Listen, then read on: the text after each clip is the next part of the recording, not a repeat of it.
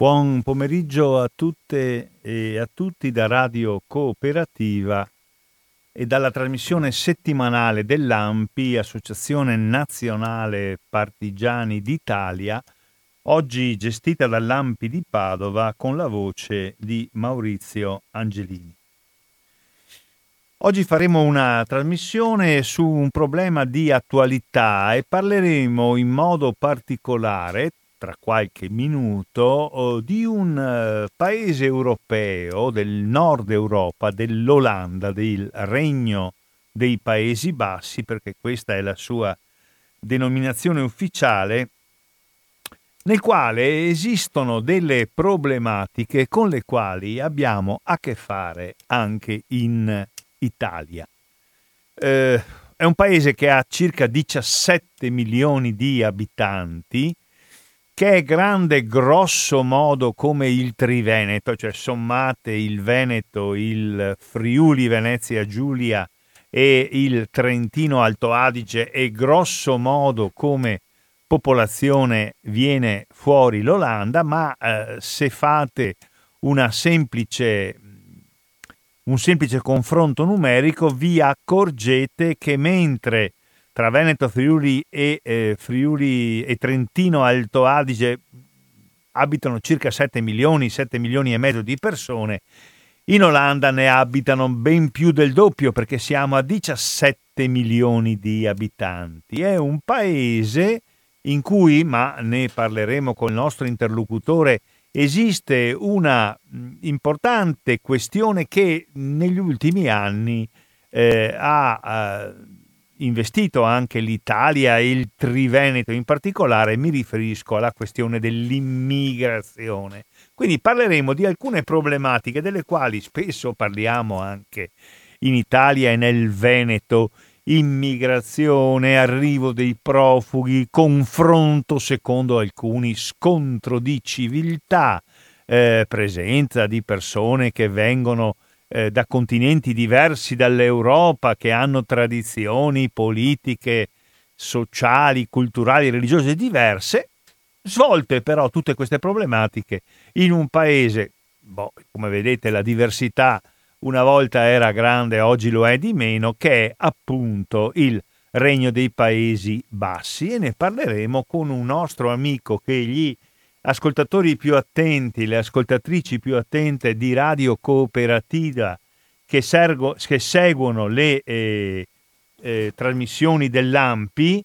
eh, tenete conto che facciamo trasmissioni dell'AMPI, AMPI Padova, AMPI Venezia dal 2005, quindi quest'anno arriviamo a 15 anni di trasmissione, ma insomma chi eh, segue queste trasmissioni avrà sentito qualche volta non pochissime volte la voce di un ricercatore storico veneziano che si chiama Giulio Bobo. Poi ci spiegherà per quale motivo diventa lui il nostro interlocutore sulle questioni olandesi.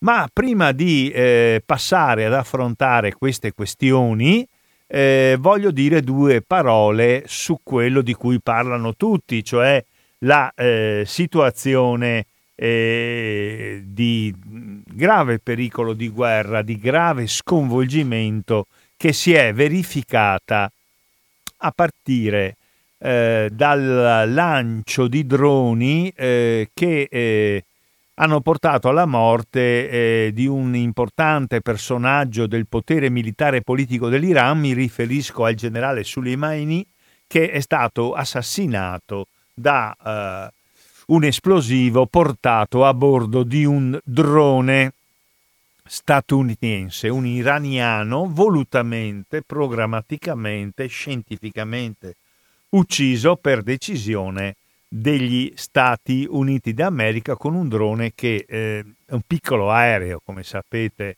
eh, senza pilota, eh, senza pilota uomo o donna a bordo, che era partito da una base del Qatar, da una base americana del Qatar. Quindi un assassinio, un omicidio voluto che ha provocato un enorme sconvolgimento a livello della politica internazionale, tanto è vero che anche noi siamo obbligati a parlarne. considerato questo evento dal punto di vista del diritto internazionale, naturalmente questo eh, giudizio va applicato a poi tutti gli eventi che hanno le stesse caratteristiche, è chiaro che si tratta di un crimine eh, perché, perché insomma, è avvenuto in maniera assolutamente illegale, comunque lo si giudichi dal punto di vista del diritto sia nazionale che internazionale, l'uccisione di Soleimani è sicuramente un omicidio, è sicuramente un crimine, ha comportato naturalmente la risposta eh, da parte della Repubblica Islamica iraniana con il lancio di missili che sono stati lanciati dall'Iran in un altro paese, l'Iraq, per cui l'Iraq ha ricevuto sia gli esplosivi caricati dai droni statunitensi, sia i missili lanciati eh, dalle basi iraniane, ha comportato un enorme aumento della tensione che fa seguito evidentemente a una tensione preesistente, sono atti preliminari che possibilmente, e in questo senso sta la loro irresponsabilità, possono portare alla guerra e che sinora non hanno portato alla guerra a prescindere dalla volontà di chi ha fatto il primo gesto e il gesto di risposta, cioè possono comportare questi atti anche la guerra, con tutte le conseguenze di distruzione, di miseria, di fame, di sconvolgimento che la guerra comporta. La nostra posizione quindi come associazione, e la manifesteremo per esempio a Padova nella serata del 14 gennaio 2020, all'interno di una manifestazione per la pace, per il dialogo, per il confronto che si svolgerà nel sagrato del Duomo di Padova. Noi parteciperemo come ampi assieme a tante altre persone politicizzate e no, perché riteniamo che agire con strumenti che potenzialmente portano alla guerra sia da tutte le parti assolutamente irresponsabile e da condannare. Non possiamo dimenticarci poi che accanto a questi gesti di guerra cercata, voluta, sono avvenuti dei fatti eh, sulla cui origine bisogna ottenere il massimo di chiarezza da parte delle autorità, come posso dire, meno sospettabili di manipolazione, di manovra. Mi riferisco al fatto che è avvenuto, mi pare, qualche giorno dopo rispetto al lancio dell'esplosivo che ha ucciso il generale Soleimani, e cioè alla caduta di un aereo di bandiera ucraina che trasportava fra passeggeri, uomini e donne degli equipaggi, piloti, meccanici, assistenti di volo, trasportava 176 persone. So, come sapete, questo aereo è caduto a terra lasciando sopravvissuti zero, partiti in 176 vivi e vitali con la loro potenzialità di vita e dopo pochi minuti zero sopravvissuti era decollato da uno degli aeroporti di Teheran. Si trattava di un aereo battente bandiera ucraina. A bordo sono stati registrati 176 morti di diverse nazionalità. Ci sono ucraini, ci sono iraniani, ci sono canadesi, ci sono inglesi, ci sono francesi, ci sono 176 persone morte ingiustamente e da innocenti. Ora, eh, si è data poca importanza a questo fatto all'inizio, adesso giustamente secondo me questo fatto manifesta tutta la sua inaccettabilità e manifesta l'esigenza di giustizia da parte degli Stati Uniti, da parte del Canada. Il Canada aveva a bordo, credo, 60 o 70 suoi cittadini su questo aereo.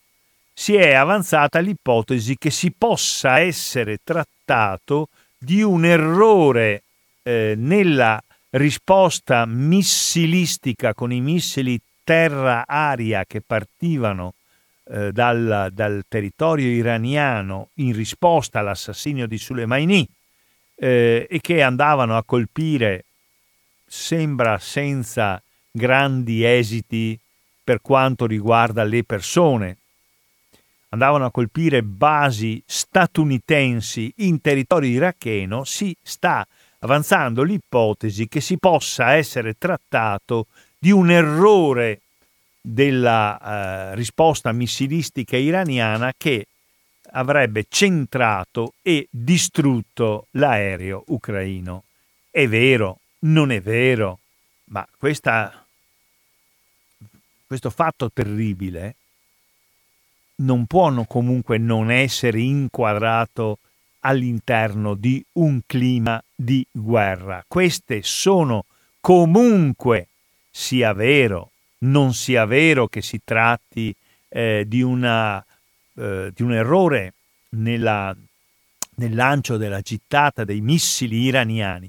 Comunque, ed è evidente che queste cose succedono in un clima di guerra e ci sono 176 persone del tutto innocenti che hanno lasciato la vita. Allora, su questo, a proposito di questo, vanno dette due cose. Se leggete il sito, consultate navigando il sito dell'AMPI, ampi.it, eh, del sito dell'AMPI nazionale, queste cose le dice in maniera molto esplicita la nostra presidente nazionale Carla Nispolo. La prima è che su questo episodio ci vuole il massimo di chiarezza e l'inchiesta va affidata ad una autorità internazionale assolutamente terza rispetto alle parti in gioco. Per esempio, le Nazioni Unite dovrebbero avere la piena e completa responsabilità sull'accertamento dei fatti.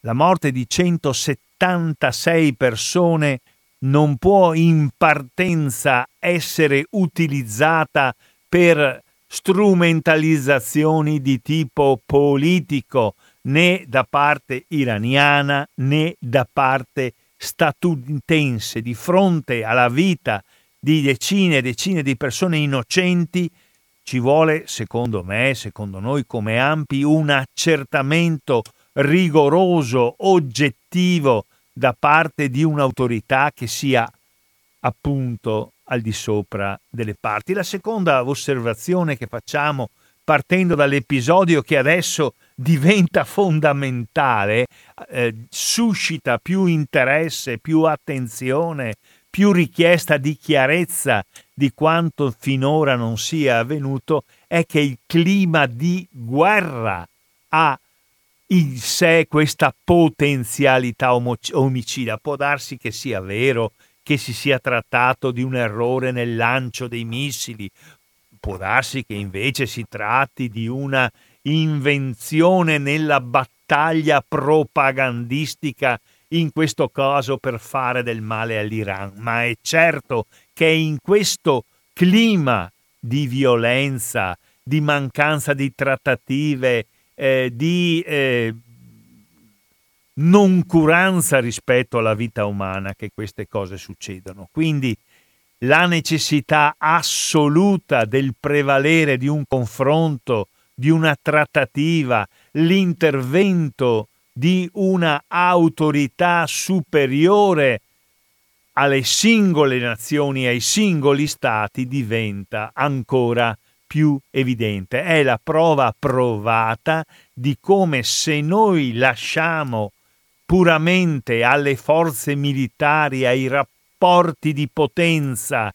la gestione delle problematiche, bene o male poi si ha a che fare con la morte, con la miseria, con l'assoluta ignoranza, l'assoluta sottovalutazione della vita umana. Facciamo un brevissimo intervallo musicale, nel frattempo cerchiamo di metterci in contatto con l'amico Giulio Bobbo col quale faremo una chiacchierata sull'Olanda. Rimanete all'ascolto di Radio Cooperativa.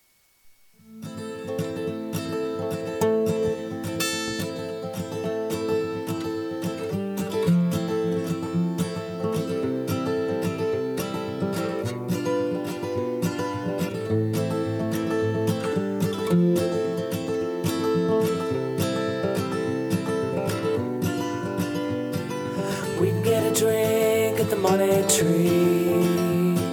Well, come see me at the UBG. Either way, it's okay. You can get home on the subway.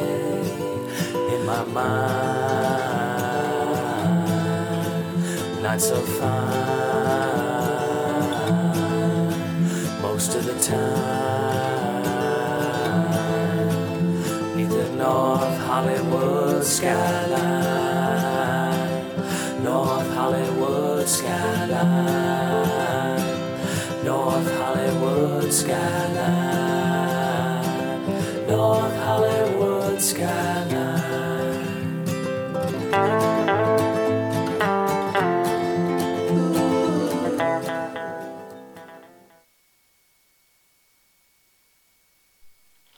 Ecco, abbiamo in linea Giulio Bobbo, vediamo, facciamo subito la prova se funziona la telefonata. Ci sei Giulio? Sì, ti sento.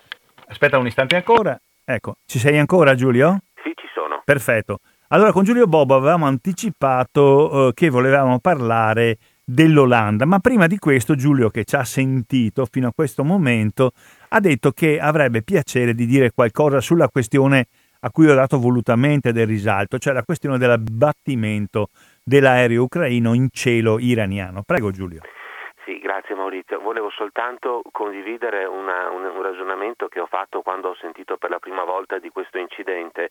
Quando ho sentito che si trattava di un aereo mh, ucraino, di una compagnia aerea ucraina che partiva da Teheran, eh, il primo pensiero è stato che si trattasse di una di quelle compagnie che eh, possono girare fra, del, fra, l'est Europa e, e, i paesi diciamo così, del terzo mondo sì. che non hanno la certificazione per volare mm. in Europa o negli Stati Uniti perché usano aerei vecchi o mm, comunque mm. aerei che non hanno una manutenzione regolare e capita molto spesso che alcuni di questi aerei cadano perché mm. Invece, allora, sono andato a controllare... Non è stato così invece, vero? Allora, sono andato a controllare su Wikipedia, ho controllato uh, prima la, la pagina eh, della... Mh, mm, allora, l'aereo era nuovo, era un Boeing 737, non un, un Max che adesso non, non possono volare, ma mm. un, quello immediatamente prima, per cui un aereo che è stato progettato più di 50 anni fa e che poi è stato migliorato continuamente, uh-huh. era un aereo nuovo, aveva meno di tre anni e soprattutto apparteneva a una linea aerea che è sostanzialmente la, la compagnia di bandiera ucraina che è certificata per volare eh, sia eh, in Europa che addirittura negli Stati Uniti. Tu sai benissimo che gli Stati Uniti hanno delle regole di sicurezza per l'aviazione commerciale strettissime sì. che di solito vengono usate per, come termine di paragone per tutti gli altri.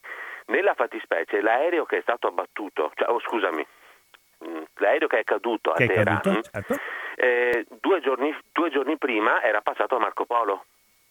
Quindi si tratta di Marco una... Polo di Tessera, di Venezia. Sì, ecco. Quindi si tratta di una compagnia che è abituata a lavorare con standard occidentali. Questo, eh, occidentali intendo con livelli di sicurezza e professionalità occidentali.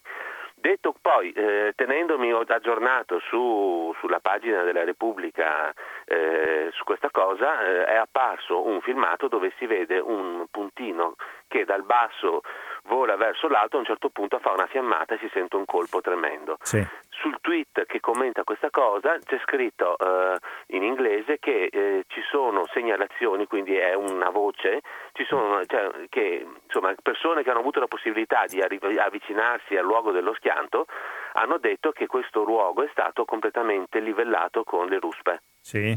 Quindi di fatto è già impossibile da ora fare un, una, una per dirti un'investigazione, una, una, un'indagine Sì. eh, normale, ad esempio come quella che fu fatta per quell'aereo battuto proprio in Ucraina eh, durante la guerra civile nel Donbass. Sì. Quindi eh, sappiamo, abbiamo dei video.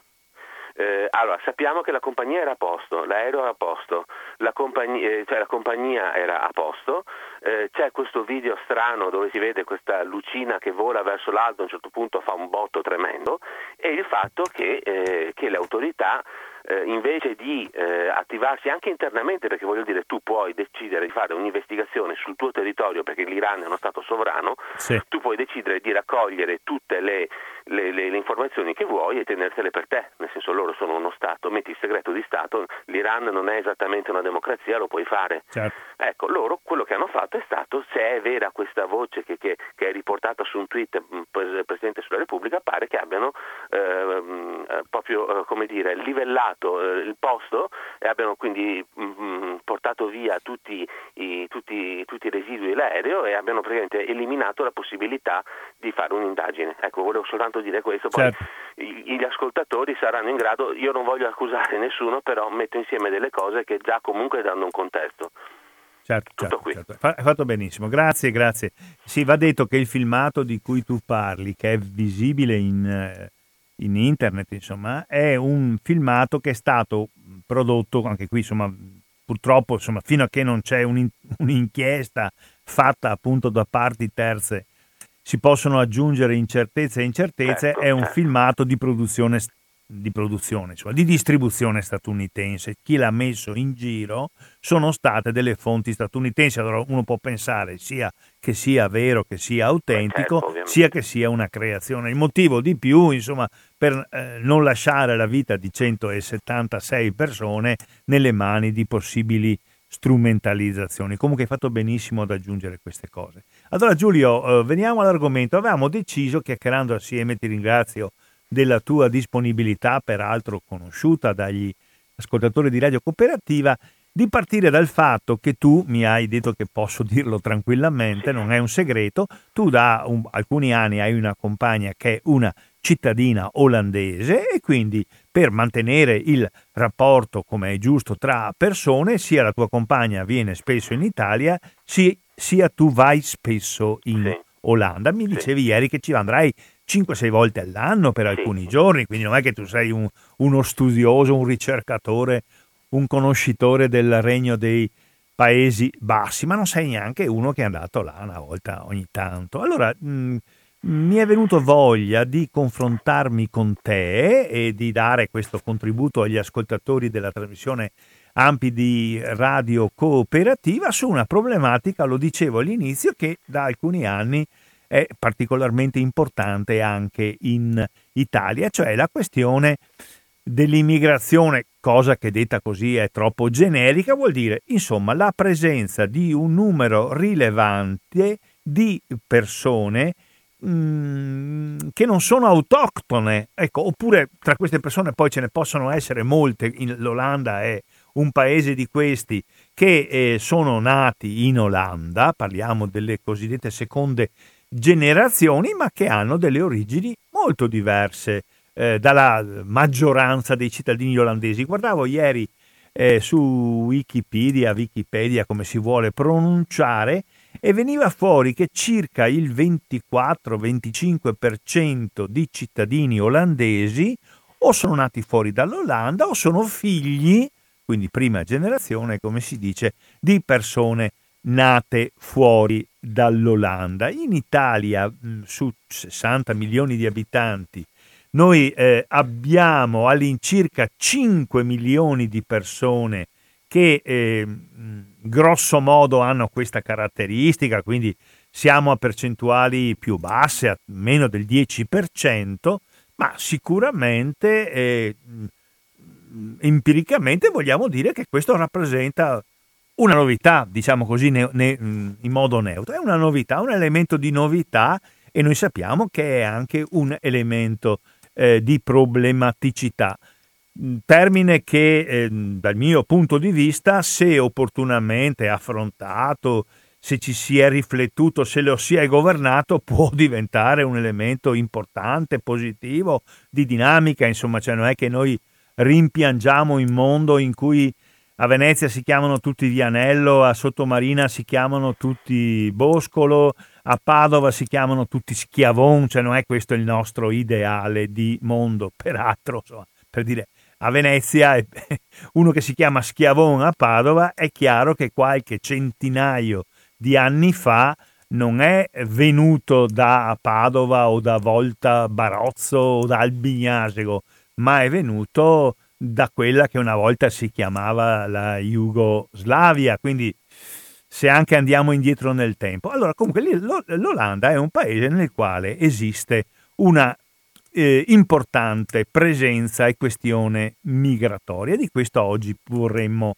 parlare. Dico due parole su questo paese un paese del nord dell'Europa, un paese dal punto di vista economico ricco, benestante, meglio che l'Italia, non molto meglio, ma meglio che l'Italia, un paese, dicevo prima, che ha un poco più di 17 milioni di abitanti, eh, popolazione però molto densa, eh, perché tu mi dicevi grosso modo la superficie del regno dei Paesi Bassi, in realtà Olanda è solo il nome di una o due province di quelle che costituiscono eh, il regno, dei, insomma, Olanda è la parte per il tutto, in realtà si chiama regno dei Paesi Bassi.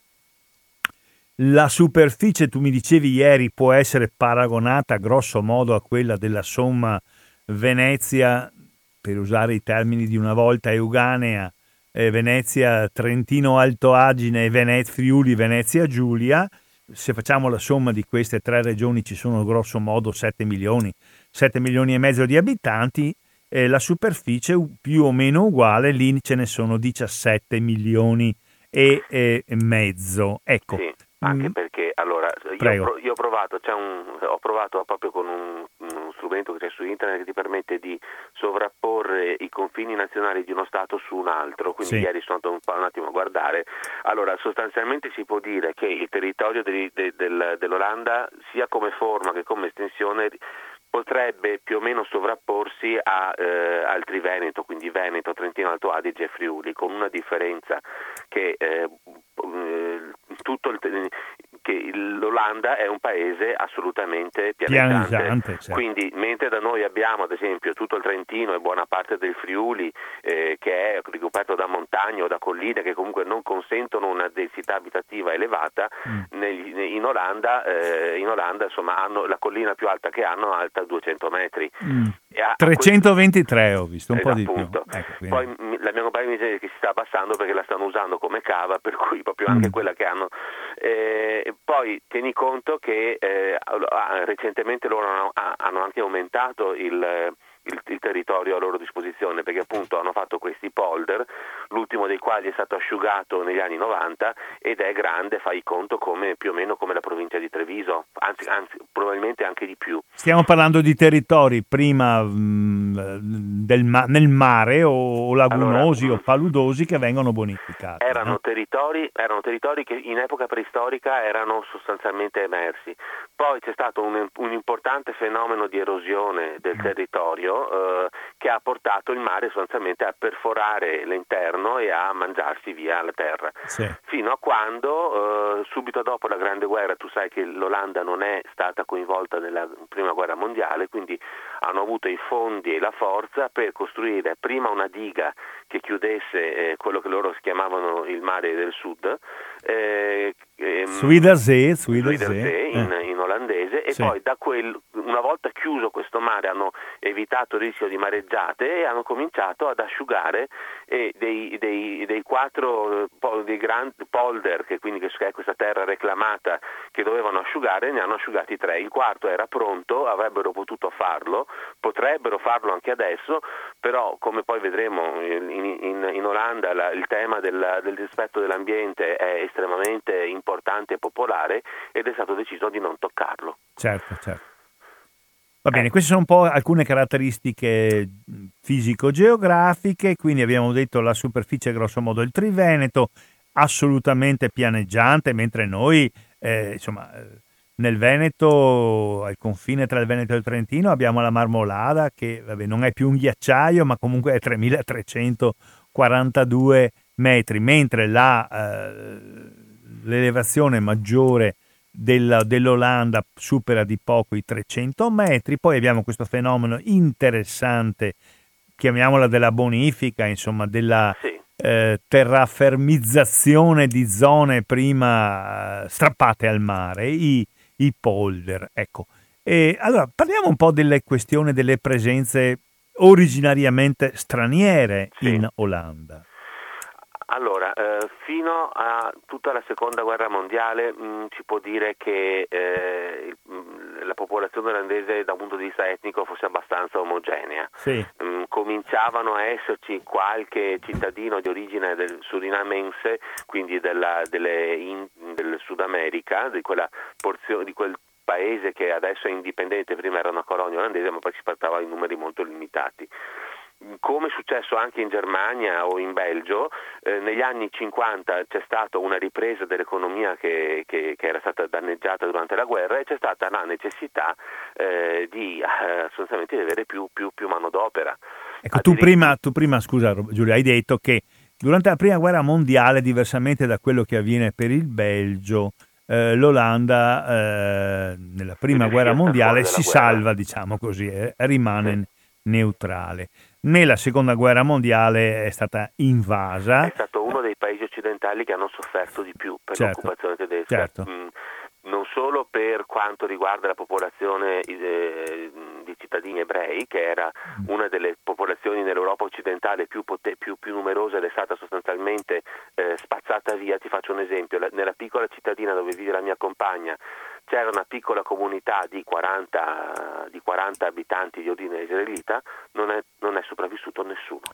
Grosso modo credo che siano 100.000, quindi molto più. Pensate un po', l'Italia che aveva una comunità di circa 40.000 persone ha avuto 7.000 deportati eh, con elenchi e indirizzi forniti dai fascisti e operazioni svolte essenzialmente dai nazisti, eh, però 33.000 si sono salvati. In Olanda, dove c'è stata l'occupazione diretta e c'era uh, un, uh, un governatore, insomma, mi pare che si chiamasse Sesk Weifert, era un austriaco, Sì, ecco, sì. che, che faceva insomma il governatore, cioè il governo diretto eh, dei nazisti, poi c'era un collaborazionista che si chiamava Sì, Mussert. Esisteva- uno Stato fantoccio, però Mm, diversamente dalla mm. Repubblica Sociale, Sì. eh, questo Stato ha funzionato soprattutto nel periodo eh, in mezzo alla guerra, poi quando eh, la guerra si arrivava verso, la fine, diciamo questo personaggio è stato quasi completamente esautorato e i tedeschi hanno preso direttamente Benissimo, la... quindi c'era un governo diretto dei tedeschi, insomma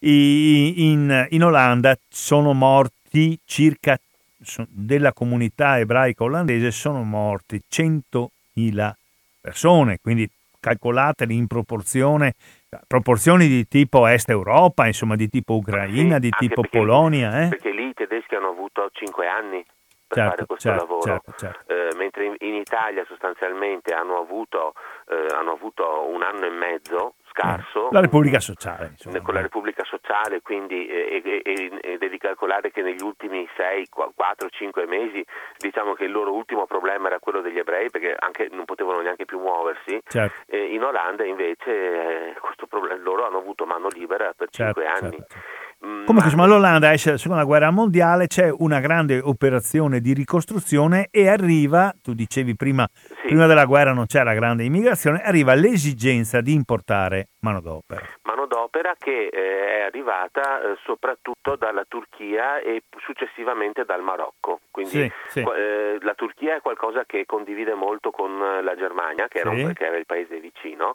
e il Marocco anche lì, eh, diciamo che il momento in cui proprio la- l'immigrazione in, in Olanda era eh, favorita, voluta, era degli anni 50 e fino agli anni 60. Dopodiché, quando, si è, quando diciamo, la crescita esponenziale che abbiamo avuto anche in Italia, che si chiama col- il boom, no? quando quella crescita è diminuita perché non poteva altro che diminuire, eh, al contrario ci sono state, eh, si è avuto per un certo periodo e c'è tuttora una possibilità di politica di ricongiungimento, tu sai che se uno lavora può appunto avere la famiglia che lo... ma altrimenti eh, le, le leggi olandesi sono diventate abbastanza stringenti, se parliamo ovviamente di cittadini esterni all'Unione Europea.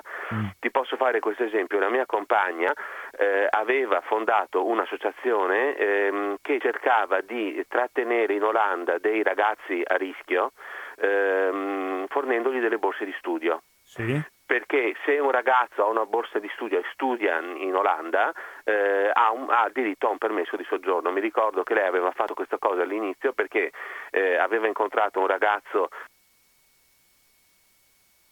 Eh, Pino. Tu sai che i eh, non devi ripetere perché se- mm, c'è stato un momento, eh, aveva incontrato un ragazzo, hai detto? un Scusa? ragazzo di un paese africano, adesso Sì, non mi ricordo sì, quale, sì, comunque l'Africa centrale, e questo ragazzo era albino. Sì. Gli albini, sai che nella- nell'Africa tribale eh, mh, rischiano moltissimo. Eh sì, perché sono considerati Sono segnati considerati- da Dio, insomma, Eh, ecco, sono considerati maledetti. O, o maledetti oppure preziosi perché possono fare delle mh, insomma con la stregoneria queste cose questo ragazzo rischiava rimpatrio e sono riusciti ed è riuscita la mia compagna con altre persone che hanno costituito questa associazione a trovare una borsa di studio e a farlo studiare quindi lui sì poi al compimento dei 18 anni alla fine degli studi è dovuto tornare in questo paese però c'è tornato come un tecnico Certo. quindi come una persona, un tecnico del computer che quindi aveva una sua importanza, quindi la capacità di lavorare nelle capitali e quindi lei mi diceva che eh, col tempo a un certo punto questa associazione poi è stata chiusa perché anche questa legge che permetteva a dei ragazzi stranieri di restare per studiare è stata resa molto più severa, i costi per far studiare questi ragazzi sono diventati molto più stringenti per cui alla fine non sono più riusciti e hanno dovuto chiudere. Certo, certo. Quindi eh, questo perché? Perché appunto come tu dici si tratta di un paese tutto sommato piccolo con una densità abitativa molto elevata, anche se, se mi permetti l'inciso, noi abbiamo parlato del Triveneto, però eh, io in Olanda per la prima volta da tanto tempo ho visto delle zone eh, di eh, coltivazione di campagna o di bosco aperte dove tu praticamente non potevi vedere altro che terra coltivata ovunque tu guardassi.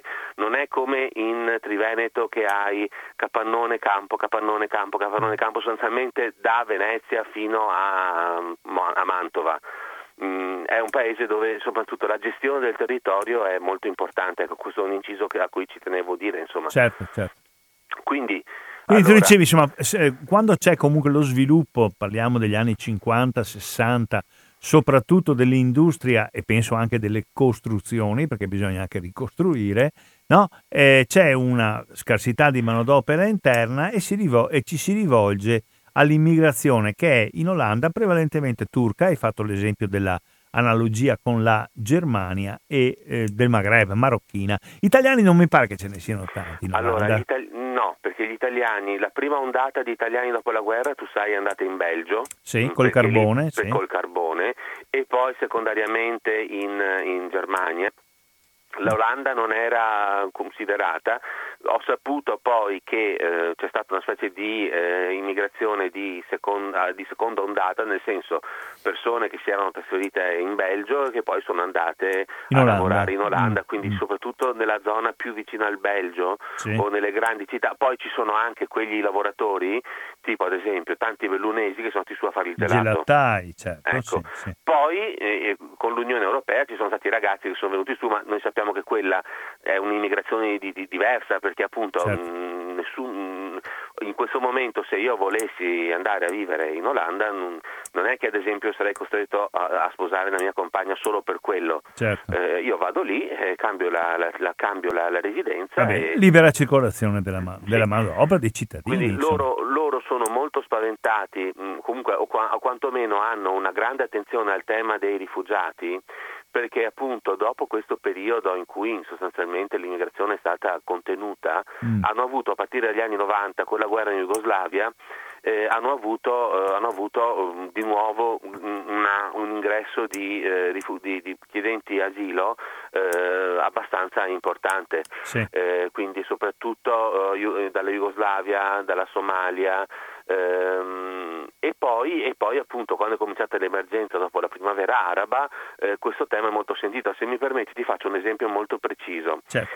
io ho visto una, una pubblicità dell'esercito olandese in televisione dove si vede che ci sono questi soldati, questa pattuglia di soldati olandesi in un paese africano ehm, che, che, eh, che, eh, che, sorveglia questa zona e impedisce che ci siano, della, ci siano delle, degli scontri, dei massacri.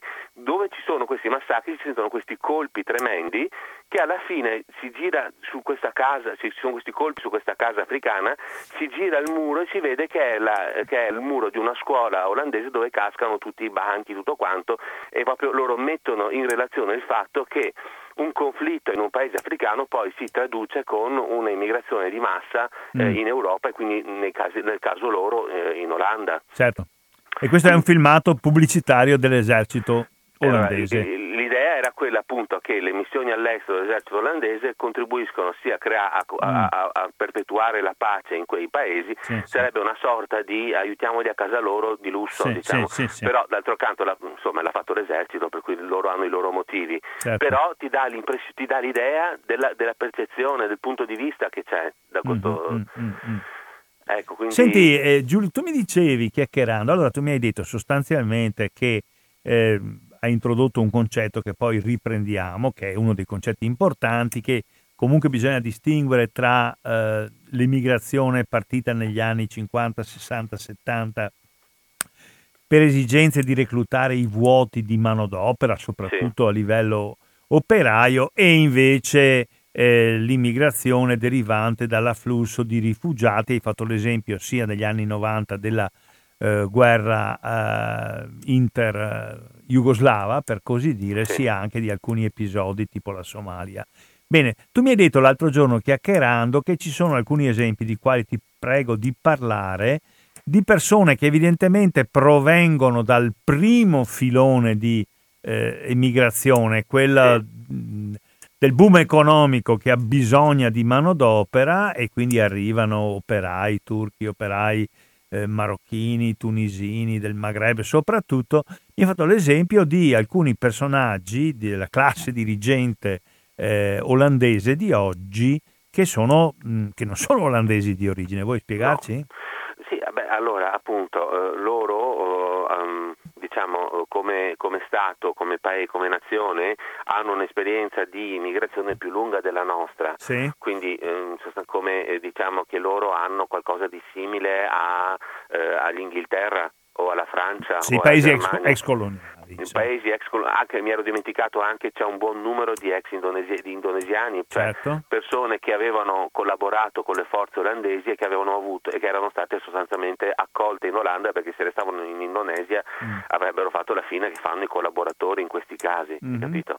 Comunque detto questo, eh, loro, quindi han, c'è stato il tempo di avere una seconda generazione, una terza generazione e in molti casi eh, ci sono dei politici di spicco che hanno apertamente una, un'origine, un'origine, straniera. Ad esempio, eh, quello che è il sindaco di Rotterdam, eh, Rotterdam è la seconda città olandese per, eh, per popolazione, fa conto, la Rotterdam è la Milano d'Italia. Beh, la prima città è Amsterdam, che è il grande porto, che avrà 8 o 9 città, perché poi qua bisogna distinguere tra, eh, come posso dire, la parte immediatamente cittadina e le aree eh, urbane, le cinture, insomma. Comunque guardavo, sì. guardavo, gli, eh, guardavo le statistiche, eh, Amsterdam è la città più popolosa, Amsterdam da sola eh, ha eh, 850.000 abitanti, Rotterdam ne avrà 650-700.000, poi è chiaro che sia Amsterdam che Rotterdam sono circondate da altri paesi comuni per cui sono conurbazioni ciascuna da qualche milione di abitanti. Esatto, ecco. quindi diciamo che Amsterdam è il centro culturale, eh, culturale e commerciale della, della, dell'Olanda, quindi dove ci sono tutte le, tipo la Fiat, cioè il quartiere generale in Olanda, la ex Mm. Fiat è in, Sì. in Olanda, Rotterdam è il cuore diciamo industriale eh, mh, di- del commercio inteso come eh, traffico di beni, no? Sì. È una città molto difficile, peraltro, dove ci sono i, in, in Olanda c'è un livello di criminalità molto basso, ma eh, dove è più alto è proprio Rotterdam.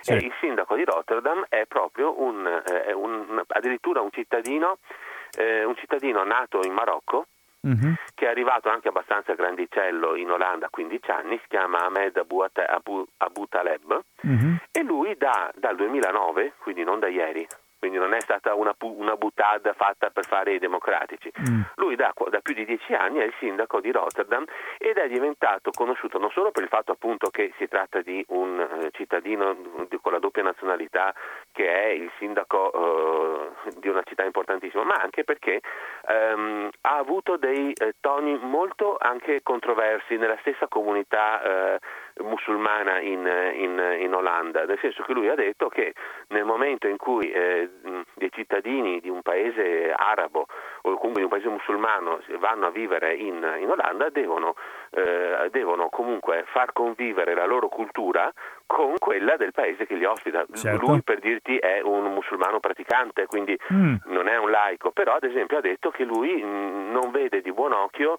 ad esempio le donne che, che non con il velo parziale, Sì. con il velo integrale. Lui dice non dovrebbero nemmeno essere, eh, no- non dovrebbero avere dei, dei sussidi. O ad esempio le scuole a maggioranza eh, marocchina, perché lì è possibile avere delle scuole confessionali private Mm. che poi vengono finanziate dal- dallo Stato centrale, eh, non devono eh, rifugiarsi nel fatto che sono fatte da, eh, da marocchini per avere dei livelli di, di istruzione bassi, perché questo è il problema, cioè loro possono autogestirsi la scuola, ma è successo soprattutto nelle grandi città che le scuole autogestite da, eh, da- da cittadini di origine straniera musulmana hanno dei rendimenti estremamente bassi. Certo. Quindi lui dice questa non deve essere una scusa. E quindi e e questo è stato un tema che è stato molto controverso perché eh, ti dicevo in questi- l'altro giorno eh, certi toni che si usano in Italia per parlare di- de- del- appunto dei- de- dell'immigrazione delle cose in, in Olanda sarebbero assolutamente proibiti In- Mm. sarebbe impossibile usare dei toni eh, come quelli che si usano in Italia lo stesso, lo stesso eh, Aspetta, sp- spiega, locale- spiega, spiega bene, spiega bene cosa vuol dire. Vuol dire che tu, ad esempio, eh, il poli- eh, un politico di estrema destra olandese che si chiama Gert Wilders, che sarebbe il Salvini locale, Mhm. eh, durante una manifestazione disse eh, volete più marocchini o meno marocchini? Mm. E la, la volta, eh, la gente ha urlato meno marocchini. Ora, Mm. per questa frase, Mm. che è meno grave di altre cose che si sono sentite in Italia, lui è finito sotto processo per incitamento all'odio razziale Certo. E eh, soprattutto non si la- eh, vedo che eh, il tema del razzismo e Mm. della libertà individuale è Mhm. estremamente più avanzato e maturo che in Italia. Mm, ti faccio un esempio, eh, esi- eh, in Olanda c'è ancora una fo- eh, il Natale visto solo come una festa religiosa, la festa popolare più importante è San Nicola, che tu sai è il 5 dicembre. 6 E- dicembre. Loro lo festeggiano il 5. Ah, ah. Il, 6 di- il 5 dicembre c'è questo Sinterklaas che è sostanzialmente come la Befana e Natale mh, messi insieme. Questo Mm. Come in alcune, scusami, come in alcune zone d'Italia, soprattutto al Esatto, nord, sì. per esempio in provincia di Belluno, eh, i regali ai bambini, cioè il Natale è appunto una festa religiosa, è la nascita di Cristo, e invece non è mescolato il Natale in provincia di Belluno a- ai regali per Putei. Insomma, i regali per i bambini arrivano con San Nicolò. E mi pare che altrettanto avvenga in Olanda, In giusto? Olanda c'è questa figura di San Nicola, detto Sinterklaas da quelle parti, che è appunto la Mm. figura a cui, a cui poi si sono ispirati per fare il Babbo Natale Sì, moderno, sì, sì. che ha questi aiutanti che sono dei eh, moretti, cioè Mm. nel senso delle, eh, ehm, Mm. loro si chiamano Schwarzpeter, che sarebbe eh, Pietro il Nero, Mm. quindi sarebbero nella tradizione popolare degli schiavi che San Nicola aveva liberato Sì. e che quindi aveva emancipato e che gli ave- E aveva che quindi non erano come- più schiavi, insomma, dei Non liberti, per usare un termine erano, romano. eh. mm, sì, erano delle persone che lui aveva, aveva liberato e aveva tenuto con sé come collaboratori Sì. che devono essere sostanzialmente quelli che, ehm, che aiuta- lo aiutano con i regali, Mm. danno, danno le caramelle ai bambini. Questi, questi Schwarzpeter sono rappresentati come i moretti, fa conto quelli che vedevamo noi nelle caramelle, oppure quelli che nel 700-800 si usavano come lampade, quindi vestiti con un vestito del 600, con i capelli crespi, con la faccia Sì, sì. dipinta di nero. Ecco, questa cosa eh, eh, ha portato a una polemica che va avanti da più di vent'anni e Mm. che non si calma. Cioè? Cioè il fatto di usare che ci siano queste figure è considerato da una percentuale importante degli olandesi come un razzismo che deve essere eliminato. Mhm. E Perché sono appunto persone che hanno funzioni ser- servili, insomma, ecco.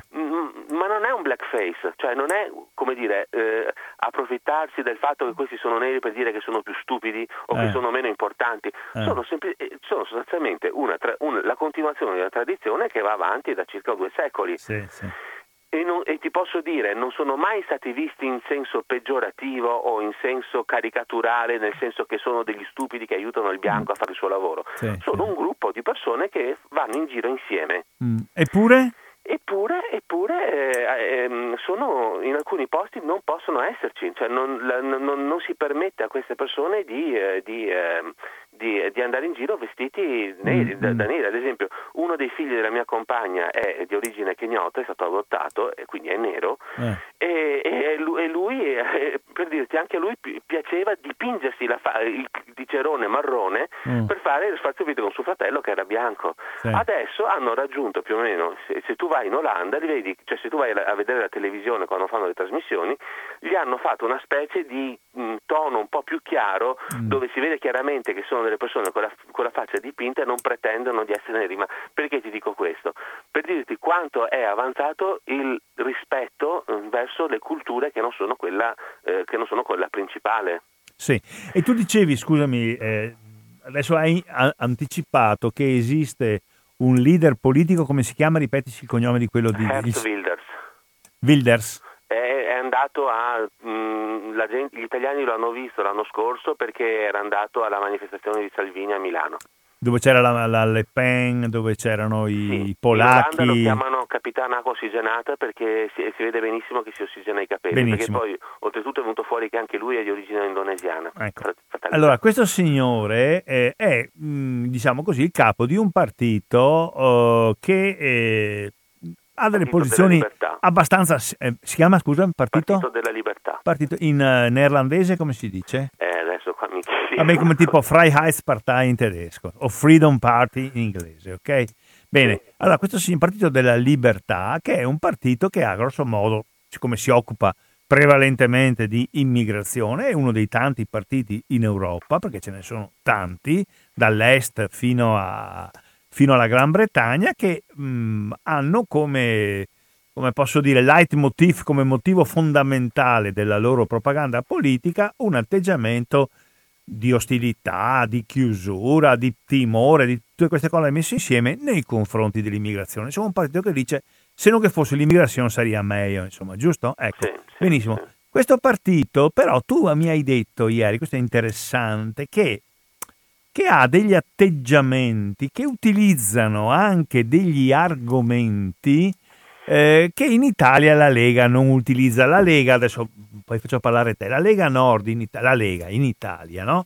che è un partito naturalmente che siccome è passato dal 3-4% a oltre il 30%, evidentemente ha preso con sé anche eh, persone di diversa esperienza, eh, di diversa provenienza, di diversa cultura, come tutti i partiti insomma, che nel giro di dieci anni eh, si moltiplicano come forza elettorale per 10, è evidente che...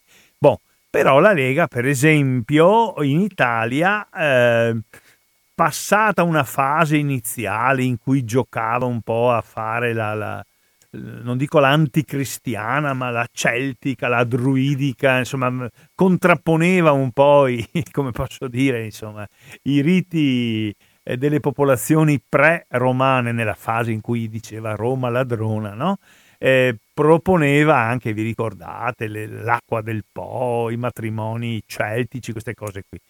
Negli ultimi anni la Lega invece ha deciso di ehm, rappresentare eh, la parte più conservatrice del cattolicesimo. La Lega è palesemente un partito anti-bergogliano, per capire, Sì, e tende a rappresentare eh, parti, non so quanto forti, presenti, ma insomma qua e là ci sono, di cattolicesimo tradizionale, quindi non solo naturalmente chiusura completa nei confronti dell'Islam, ma non so, la Lega per esempio non era assolutamente favorevole alle unioni civili, figuriamoci i matrimoni tra persone dello stesso sesso, figuriamoci all'adozione, ecco.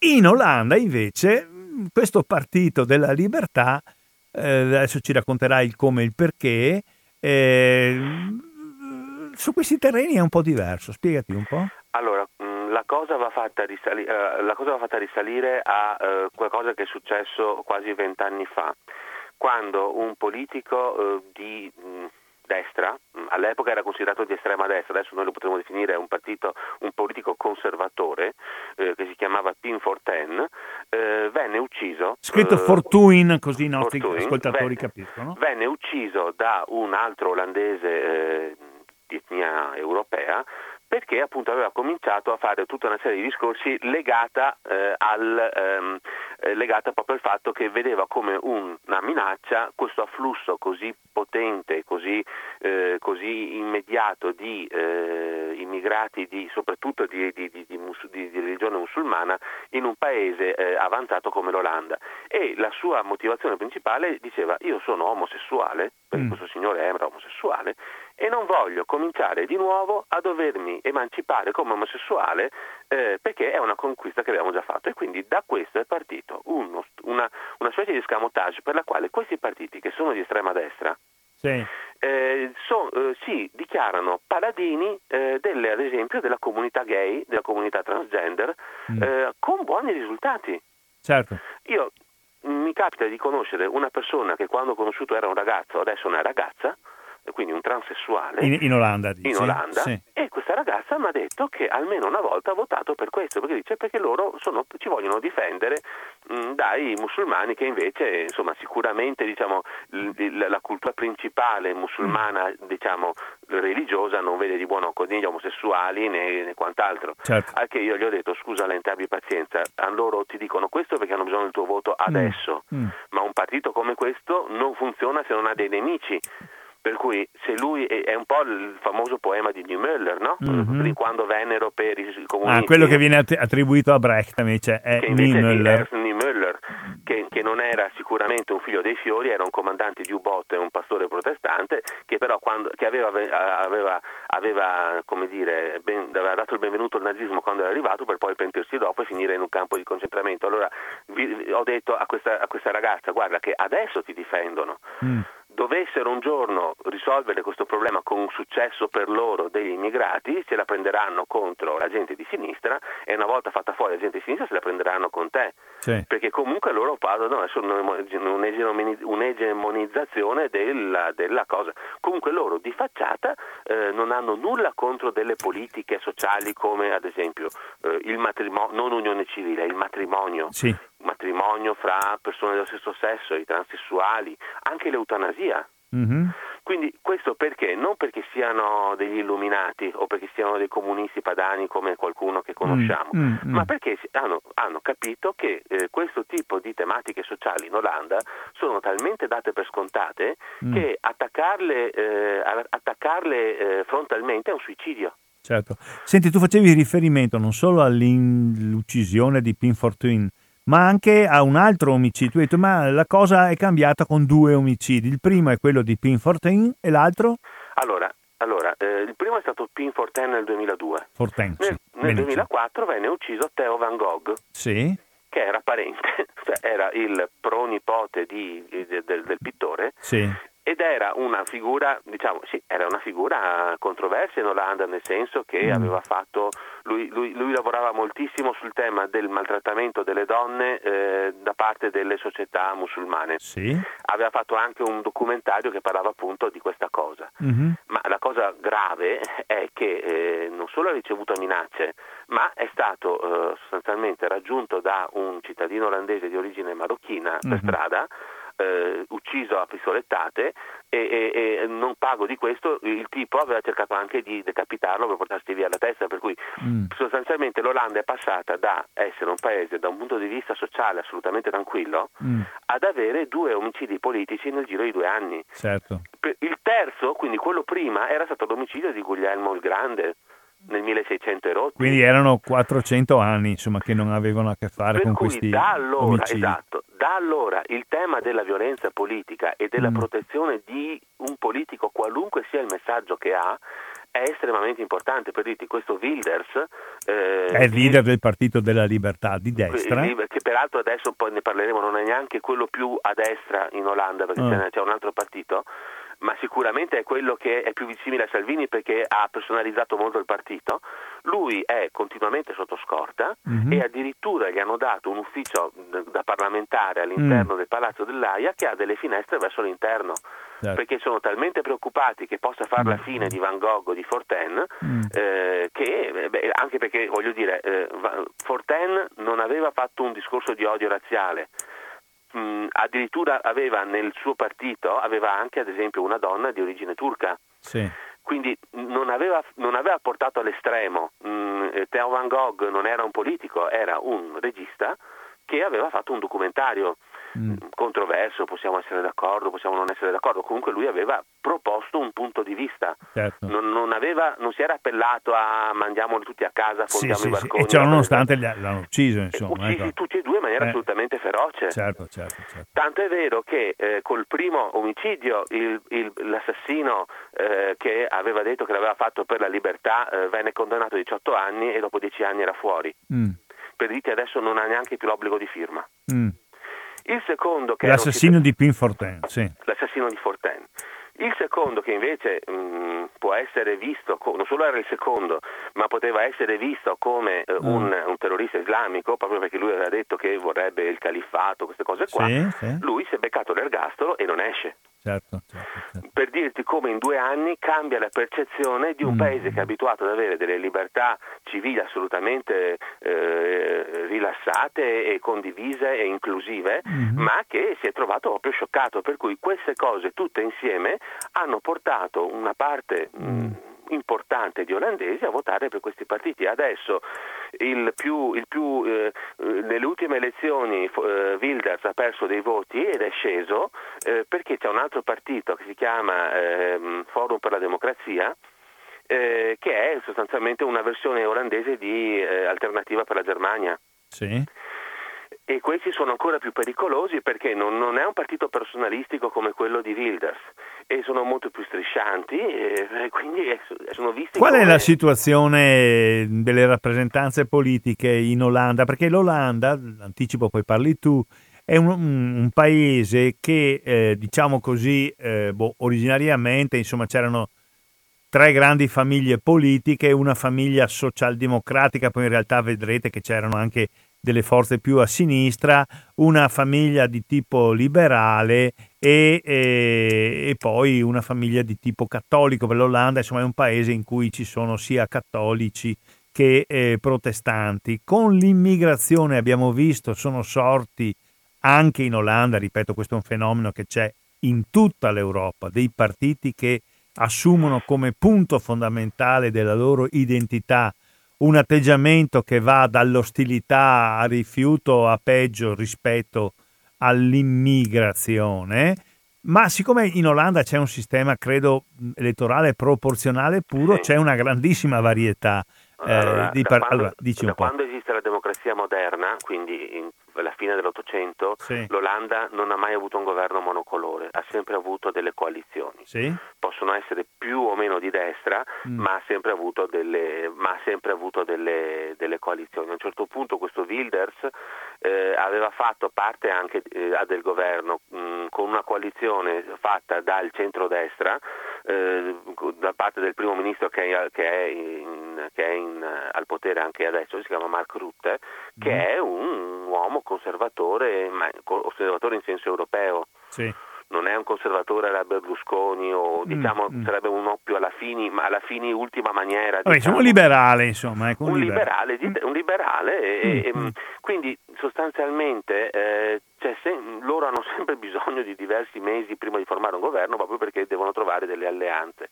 Mm. In questo momento c'è un'alleanza di centrodestra con eh, i due maggiori partiti eh, diciamo che potremmo definire democristiani Mm. ehm, che quindi hanno il partito per la, la- la- la libertà e la democrazia che è il principale partito di centrodestra Mm. i cristiani democratici eh, e poi la parte più di sinistra è una specie, uno dei partiti socialisti si chiamano democratici del 66 Mm. eh, che, è- sono- che hanno perso molto quindi sono mm, assolutamente di minoranza Mm. Eh, Oh, I quindi- democratici del 66, per i più anziani, sono gli eredi, ma non abbiamo tempo di parlarne, eh, si chiamano 66 perché vuol dire 1966, di una delle prime forme di rivolta giovanile, soprattutto legata alla questione dei diritti civili, che erano i cosiddetti provos. Provos. Provos. Beh, allora c'è questa alleanza, dicevi, di centrodestra Quindi più è- democrazia 66. ed è un governo tutto sommato tranquillo, nel senso Sì, mh, sì. una volta che è nato porta avanti le sue politiche, Mm. ehm, ovviamente con un occhio alle, alle- alle elezioni locali, Mm. ma non ha subito grandi cose. Mm. Eh, per dirti, noi che siamo abituati a non avere più un partito di sinistra in Italia, Mm. loro ne hanno quattro.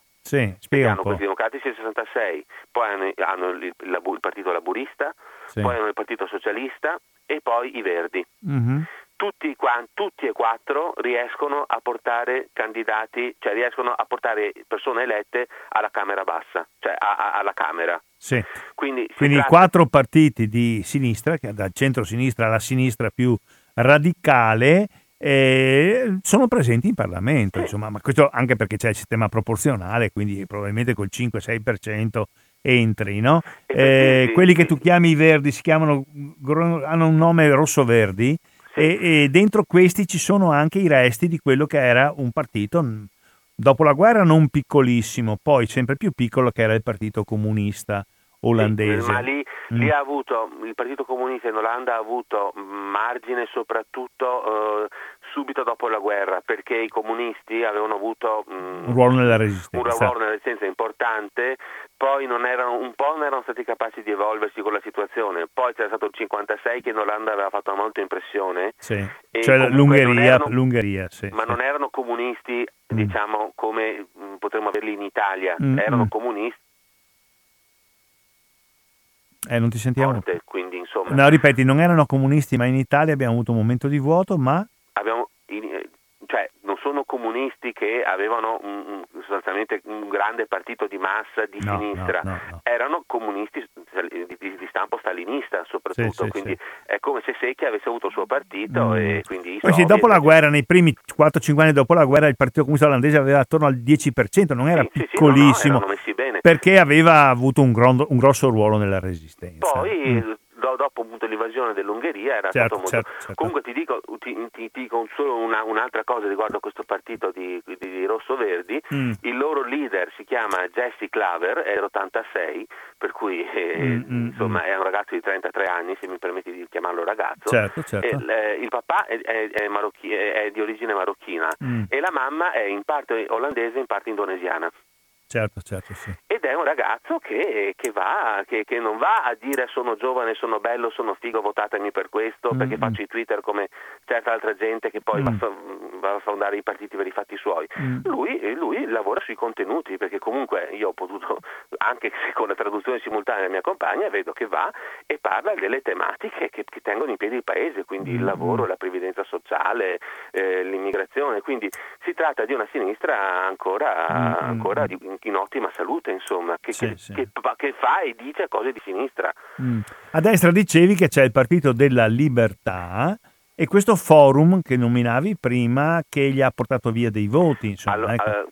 Sto parlando delle ultime elezioni regionali, Sa- quindi... sì, sì. Ma le elezioni politiche sono di due anni fa in Olanda, insomma, non è che sono di, di mille anni No, ma è già cambiato abbastanza, Ah, nel senso ah, che ah. Wilders era arrivato mo- molto in alto con le ultime elezioni politiche Sì? e poi è sceso molto e Mm. mh, sostanzialmente ha, mh, adesso, cioè, rispetto alle elezioni politiche mh, ha perso soprattutto ris- rispetto a Forum per la Democrazia, Ok, Più a destra, insomma. Ecco. che è ancora più a Senti un po', destra. ma allora proviamo a concludere questo discorso, poi vediamo di lasciare un po' di spazio anche ad eventuali domande, interventi.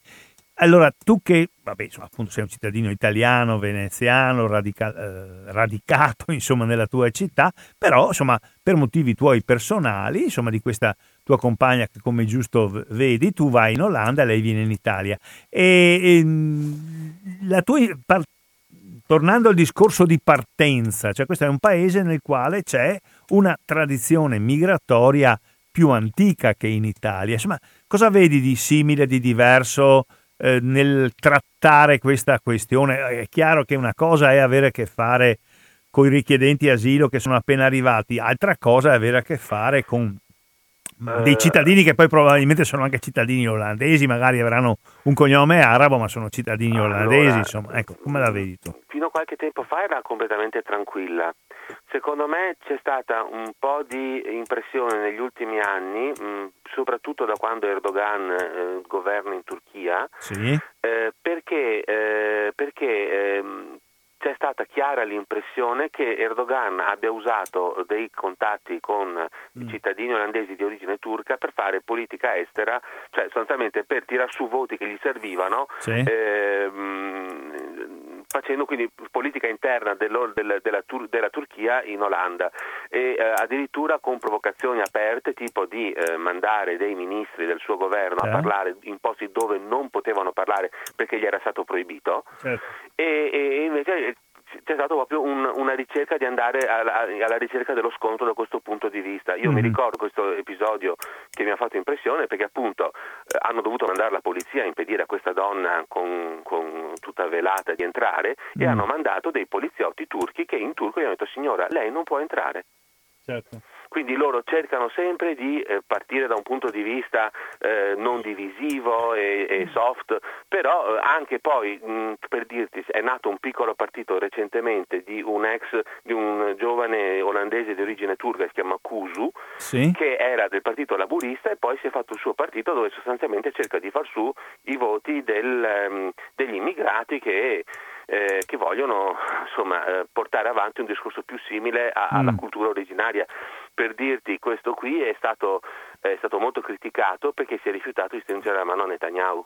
Sì, sì, sì, sì. E gli hanno detto nel momento in cui tu sei un politico eletto eh, Mm. e, e sei un rappresentante dello Stato olandese, eh, ti comporti da olandese Certo. perché eh, appunto eh, ultima cosa insomma gli olandesi sono un paese di soprattutto che è diventato grande grazie al commercio Mm. e se tu vuoi commerciare con culture diverse e farti capire e farti accettare sicuramente non puoi metterti a fare nazionalista certo. e questa è una cosa che è ancora molto presente in Olanda Mm.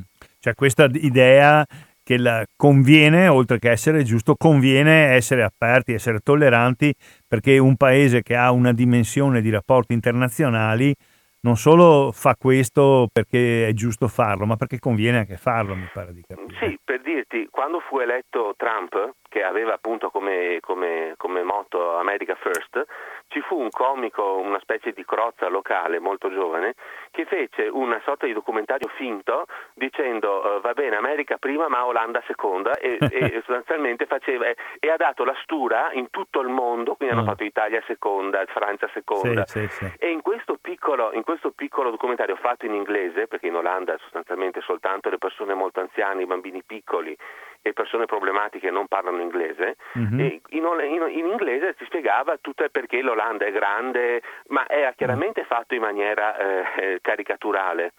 Per cui loro hanno un'idea di nazione, ma non di nazionalismo. Certo. Loro sono contenti di essere olandesi, Mm. ma sono comunque sempre molto aperti. Io, io ti dico, all'inizio, proprio un po' da la prima volta che sono arrivato in Olanda, era un po' come presente Totò e Peppino che arrivano a Mila- alla stazione di Milano. Eh, eh, eh. Io avevo come, come- come background culturale eh, quando andavo in un paese, un paese di origine simil tedesca, quando andavo in Alto Adige, quando andavo in Germania, che appena Mm. capivano l'italiano ti guardavano dall'alto in basso, Sì. e, e invece c'è stato un po' uno shock in, in Belgio più o meno lo stesso. Sì. In- quando sono andato in Olanda mi sono trovato una persona che quando capisce che non sono eh, olandese è, è positivamente incuriosita Certo. ti si siede vicino, ti chiede qualcosa, per cui è un paese dove la gentilezza ha ancora un ruolo. Cioè, per dirti, io, io distinto, appena torno, sono stato un'estate, una, una- settimana in Olanda, mi viene a salutare la gente per strada, perché questo è normale. Mhm.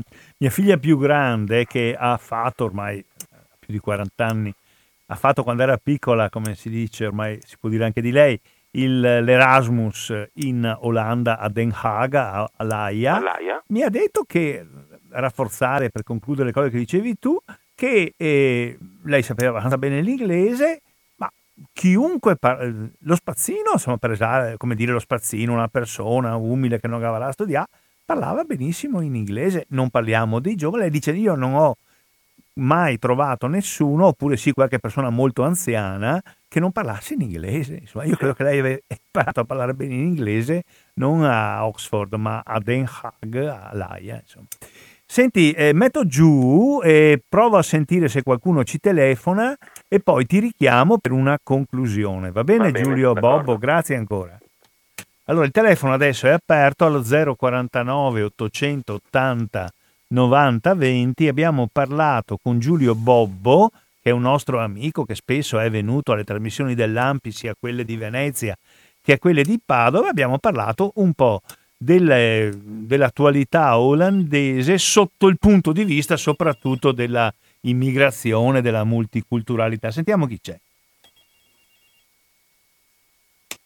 Sì, Radio Cooperativa, chi parla?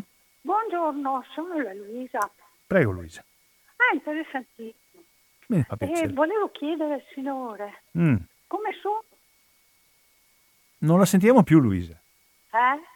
Eh, non abbiamo più sentito la... Vorrei chiedere come sono e poi c'è stato un vuoto, dica. Ah, adesso mi sente? Sì, sì, ripeta, ripeta.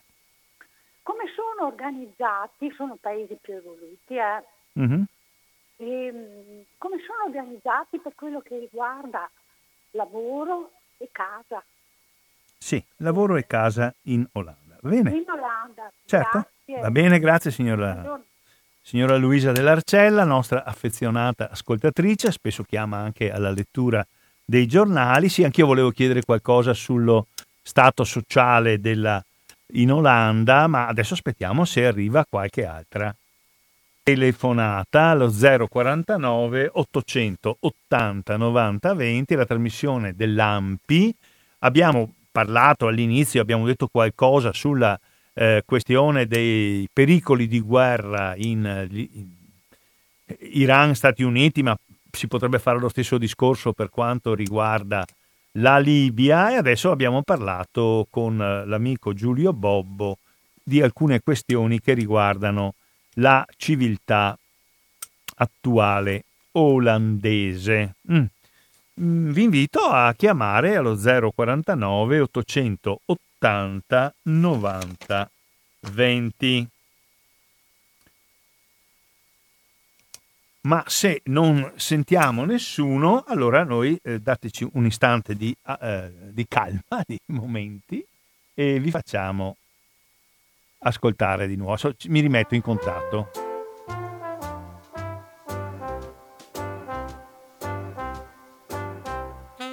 Ascoltando Radio Cooperativa, un emittente con molte trasmissioni di attualità, di cultura e di impegno sociale. Con la possibilità per gli ascoltatori di intervenire usando il numero di telefono fisso 049 880 90 20 o per gli sms 345 18 91 685. Nessuna interruzione pubblicitaria perché non dipende da alcuno sponsor commerciale. Radio Cooperativa si regge sul lavoro volontario di conduttori e amministratori e vive con la generosità di ascoltatori e soci che l'aiutano finanziariamente. Per farlo basta collegarsi al sito www.radiocooperativa.org che contiene tutto quello che può essere utile per sostenerla.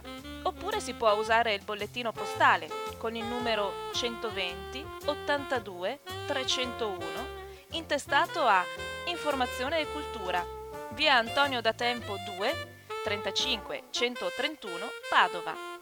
La frequenza principale è sui 92.7 MHz. Buon ascolto!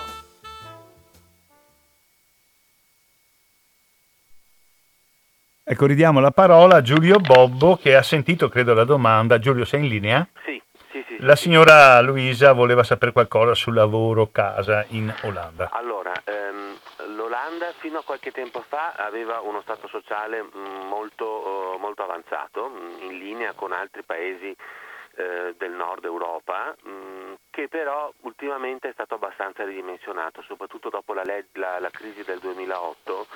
ehm, eh, diciamo, la, la- capacità di avere sussidi, di, di, di avere dire, una sorta di mantenimento è stata molto, molto ridotta, addirittura il, il re fu costretto come primo, come primo discorso alla popolazione quando, fu, quando prese il posto della madre, dovete dirlo, cioè lo stato sociale come eravamo abituati non ce lo possiamo più permettere e quindi adesso sostanzialmente per dirti quando una persona diventa disoccupata eh, ha tre mesi di sussidio eh, durante i quali deve cercarsi un lavoro e eh, se comunque ha dei redditi bassi quello che può fare lo Stato per lui è eh, ridurgli fortemente alcune tasse come ad esempio quella dei rifiuti ehm, oppure eh, a- avere una tassa minima per l'assicurazione sanitaria perché loro hanno adottato il sistema dell'assicurazione sanitaria però non ai livelli degli Stati Uniti.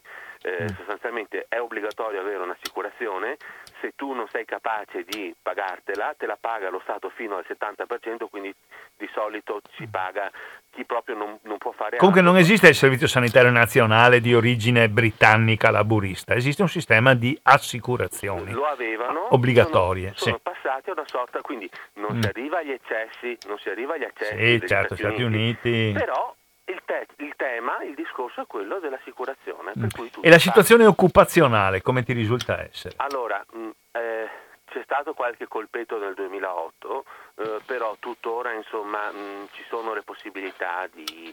eh, cioè, L'Olanda non è un paese come l'Italia dove ogni 5 minuti chiude una fabbrica, chiude un'azienda, Mm. loro hanno ancora delle fabbriche che fanno innovazione, come Mhm. la Philips, per cui ricorda molto la Germania da questo punto di vista, per cui Mm. ehm, non è impossibile trovare un lavoro volendo. Sì. Eh, invece, secondo me è molto interessante il tema della, eh, della- dell'edilizia popolare, Sì.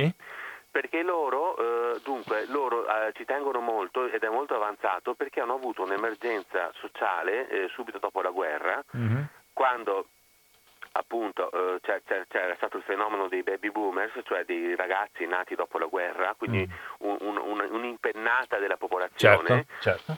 unita alle distruzioni della guerra, eh, portò sostanzialmente a una crisi grave degli alloggi, Sì. Che portò al fatto che sostanzialmente le case occupate erano una normalità. Sì. Quasi Cioè uno non aveva la casa da occupare. la occupava Ah. Eh, e per- per un- eh, addirittura eh, era quasi impossibile per la polizia mandare via qualcuno. Mm, Mhm. Perché, perché appunto era considerata una, non si poteva entrare dentro la casa se questi non avevano commesso un crimine, eccetera, eccetera. Per cui venne dato inizio a una forte Mm. Cioè, sì, non mandavano via la gente se non c'era l'alternativa abitativa, Esatto. insomma. ecco. Allo- però, allora, mh, diversamente da altri paesi, lì hanno cominciato una politica di costruzione di alloggi popolari Sì. e- ed è una situazione che a cavallo degli anni 60, soprattutto 70, fi- primissimi anni Mm. 80, è un problema che hanno risolto, per cui io ho- so per esperienza, cioè so per certo di una signora ehm, che è sostanzialmente una categoria protetta, cioè una signora eh, marocchina sposata con un olandese che aveva un divorzio difficile in corso ed era, costretta, era stata costretta a lasciare la casa per motivi di violenza domestica Sì. ha trovato, eh, ha avuto la possibilità di avere un alloggio eh, con, eh, dove poter vivere con, con il figlio Mhm. e mi è capitato anche di visitarlo ed è una casa assolutamente mm, bellissima, insomma è una casa, certo non è una reggia ma è una casa molto dignitosa. Sì. Contemporaneamente però, nel momento in cui queste case, quindi loro anche adesso stanno costruendo molto, per dirti eh, dove prendo il treno adesso, un- qualche anno fa era tutto verde, adesso là stanno, stanno Mm. costruendo. Mm. Ehm, contemporaneamente però nel momento in cui gli alloggi popolari si sono resi disponibili, eh, occupare una casa è diventato un reato. Certo. Per cui se lo fai adesso Sì. eh, c'è una legge che è passata proprio nel periodo in cui c'era il centrodestra molto pronunciato al governo, mh, che entrano, cioè ti entrano, buttano Mm. giù la porta e ti, e ti fanno uscire. Mm. Comunque, insomma, l'edilizia sociale popolare è molto più diffusa che in Italia, da quello che capisco, giusto? Eh, sì, è molto presente anche, per, eh, eh, anche molto per le persone anziane. Sì. E anche di buona, di buona qualità, da quello che tu Per mi il dici. momento sì, poi si spera che non possa, Ah, ah. Che, non, che non peggiori, però per il momento sì. Poi un'ultima cosa che volevo dire da veneziano, ti, per- ti porto via soltanto due minuti. No, no, hai ragione perché c'è un problema. Guarda che la- l'Olanda durante l'alluvione eh, di metà novembre è stata tirata fuori Mose cento volte a Venezia e in Italia, di pure. Allora, eh, l'Olanda eh, ha in comune con Venezia il fatto che vive vicino a un mare che può diventare ostile e, e quindi per loro la, la convivenza e la lotta con l'acqua ha, una- ha sempre avuto fin dall'inizio una- una- un'importanza fondamentale. Anche da piccoli, eh, ti ricordi, ci insegnavano la, la storia del bambino che mette Il dito nella sulla... diga, Certo, ecco, certo. al di là Che dell'aneddotica, tappa la... la- eh. Esatto. Al di là dell'aneddotica, lì eh, loro hanno, comin- hanno- le basi del- dell'economia fortissima olandese sono nate proprio dal tema della lotta con l'acqua. Sì. Perché nel momento in cui hanno dovuto cominciare ad asciugare la terra, hanno dovuto creare dei consorzi di privati che garantivano dei- degli investimenti a lunghissimo periodo, Mhm. che sono quelli, ecco, la struttura che poi è servita a costruire la, la compagnia delle Indie olandesi. Sì. Quindi loro hanno costruito la loro fortuna attraverso la loro resilienza, la loro eh, capacità di affrontare problematiche a lungo periodo come quello della lotta con l'acqua. Certo. E questo è- ha portato appunto alla costruzione dei polder, come ti avevo detto, ma per dirti anche adesso esistono degli organismi che si chiamano Waterboard eh, Agency, quindi ehm, come per dire eh, Agenzia per il controllo delle acque, Sì. che non solo sono presenti in tutto la- il periodo, in tutto il territorio nazionale, ma sono cariche elettive. Spiegati, spiegati un po'. Cioè, vuol dire che ecco, fa conto che ci- non è come ad esempio la sovrintendenza o il magistrato acque in, in Italia che Mm. è una, una, una- Un ufficio dello Stato, insomma, un, un un ufficio dello Stato, Stato. che si occupa delle cose dove Certo, praticamente certo, eh, Un ufficio eh, tecnico, insomma, che si ufficio occupa. tecnico. Eh. Questi sono dei piccoli organismi politici eh, elettivi Sì. dove sostanzialmente le tematiche, le, le soluzioni per eh, controllare l'acqua vengono eh, prese dopo un dibattito politico fatto da consiglieri eletti eh, dalla popolazione. Certo. Questo vuol dire che Cioè, ci sono dei consigli che si occupano diretto- esclusivamente, scusami eh, Gio- Giulio, dei consigli elettivi che si occupano esclusivamente di politica delle acque, quindi di canali, di dighe, di bonifiche, di mose, di queste cose qua, ma sono eletti direttamente dai cittadini e ai cittadini rispondono. Esatto. Per dirti, io ad esempio, eh, attorno a questa cittadina dove vive la mia compagna, a un certo punto ho visto dei lavori enormi con un canale enorme che veniva costruito e gli ho chiesto scusa, qua cosa stanno facendo? E ha detto loro hanno, fatto, hanno visto delle proiezioni dicendo che il livello del mare o comunque delle, delle precipitazioni si alzerà del 10% nei prossimi 20 anni e hanno costruito un canale aggiuntivo di bypass, nel senso che se piove di più e i canali vecchi non ce la fanno a tenere Certo. tutta l'acqua, vanno a scaricare su questo canale che è pronto adesso. Certo.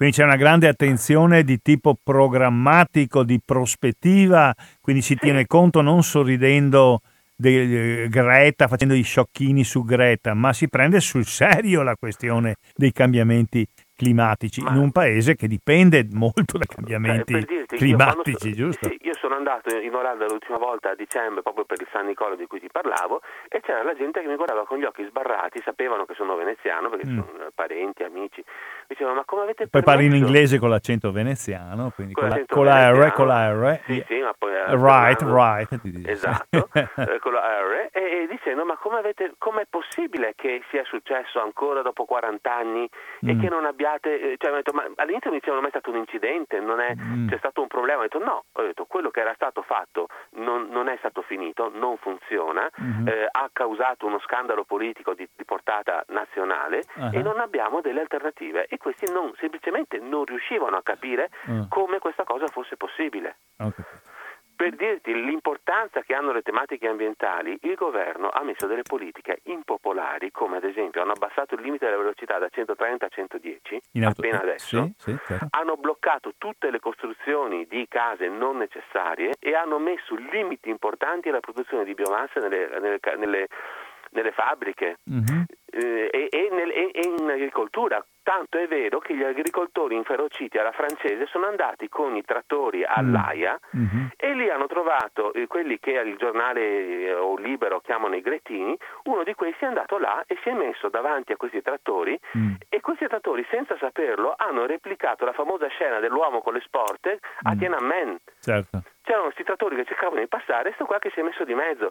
Per dirti, eh, non è come appunto i boomer di 50-60 anni che fanno appunto fanno i gradassi contro Greta e, e poi la cosa è finita, non è un problema che riguarda loro perché tanto fra 30 anni muoiono e sono cazzi di chi, scusami, sono, sono problemi di chi poi ha 18 anni adesso. È Certo. un problema che viene affrontato progettualmente adesso. Benissimo. È un paese che pianifica.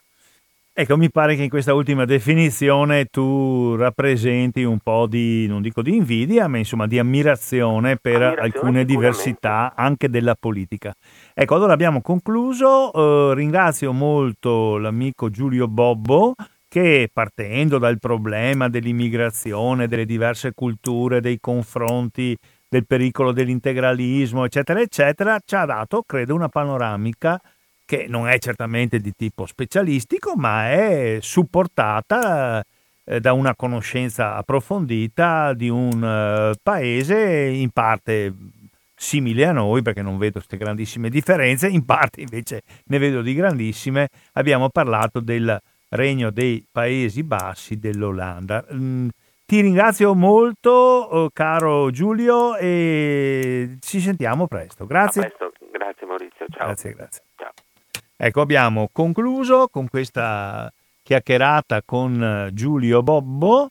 Spero che la trasmissione che abbiamo iniziato, come era doveroso, facendo un riferimento preoccupato al clima di guerra che si sta verificando in Medio Oriente, quindi Iran, Stati Uniti, Libia, abbiamo parlato soprattutto del conflitto Iran-Stati Uniti, ma poi siamo andati appunto a parlare delle questioni dell'Olanda. Spero che la trasmissione sia stata di vostro gradimento, abbia suscitato la vostra curiosità.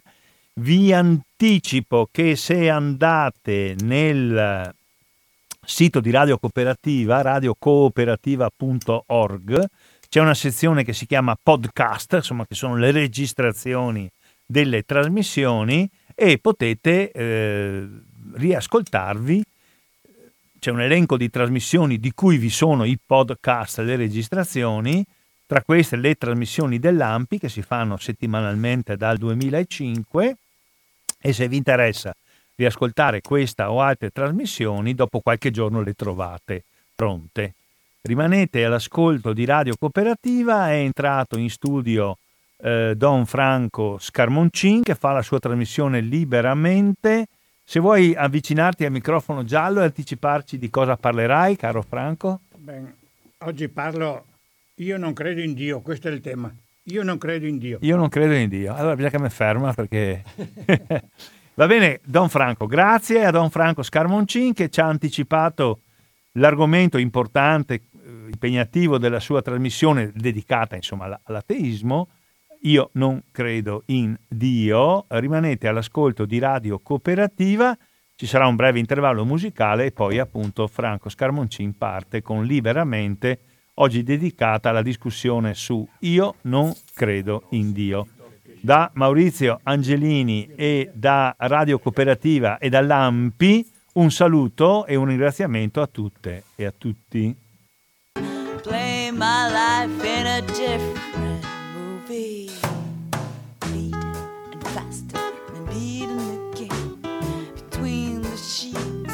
Much as I can. You're a man of some